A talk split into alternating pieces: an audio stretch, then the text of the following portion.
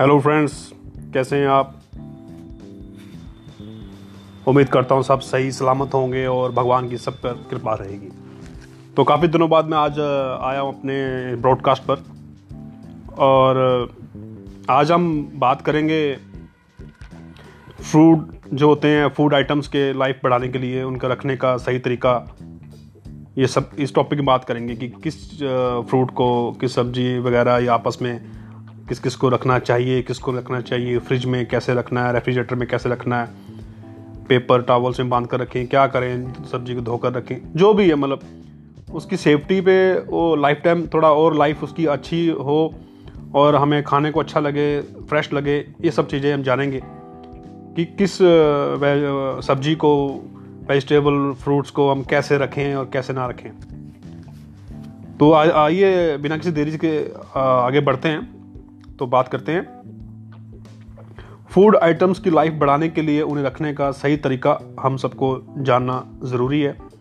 कई फलों को एक साथ रखने से बचें वरना ये जल्दी ख़राब होने लगते हैं। वहीं सब्जियों और सॉस को रखने का तरीका भी जानें ताकि ये अधिक समय तक फ्रेश रहें। तो इसे आप किचन टिप्स भी कह सकते हैं कि मेरी तरफ से किचन टिप्स है कि जैसे बटर को लंबे समय तक इस्तेमाल करना है तो इसे फ्रीजर में रखें, ठीक है जी। आलू प्याज को कभी एक साथ ना रखें वरना ये जल्दी खराब हो जाएंगे। सब्जियों को धोकर सुखाकर पेपर टॉवल्स में बांध कर रखें, इससे सब्जियां जो हैं, वेजिटेबल्स हैं, लंबे समय तक ताज़ी बनी रहती हैं। और फ्रूट्स में केले, सेब, टमाटर, नाशपाती को एक दूसरे से अलग रखना चाहिए ताकि वह ज़्यादा दिनों तक खराब ना हो। तो आइए पहले बात करते हैं फ्रूट्स की, फल की। सभी फ्रूट्स एक साथ एक ही बास्केट में रखेंगे तो वह तेज़ी से पकना शुरू होंगे और सब एक साथ ही खराब भी हो जाएंगे। एक्सपर्ट बताते हैं कि कुछ फ्रूट्स इथीलियन गैस छोड़ते हैं जो फलों को जल्दी खराब कर देती है, ठीक है जी। इसलिए केले, सेब, टमाटर, नाशपाती को एक दूसरे से अलग रखना चाहिए ताकि वह ज़्यादा दिनों तक खराब ना हो, ठीक है। जो मैंने बता रहा हूँ आपको, जैसे केले, सेब, टमाटर, नाशपाती को एक दूसरे से कभी ना रखें एक साथ, नहीं तो वह जल्दी खराब हो जाएंगे, ठीक है जी। तो आगे बात करते हैं बटर यानी कि मक्खन। तो फ्रिज में बटर रखना ठीक है लेकिन इसे तेज़ खुशबू वाले आइटम से दूर रखें।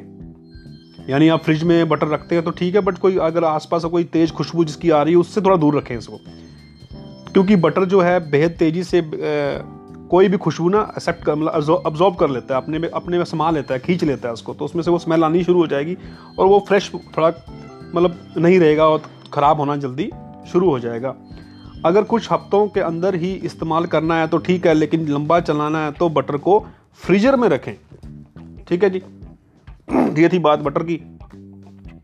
तो आइए चलते हैं आलू प्याज के बारे में बात कर लेते हैं, जो कि काफ़ी डेली रूटीन में हमारे काम आता है। इसके बिना भैया इंडिया में तो हम मतलब कि कोई सब्जी या कोई खाना बिना इनके उम्मीद नहीं कर सकते खाने की।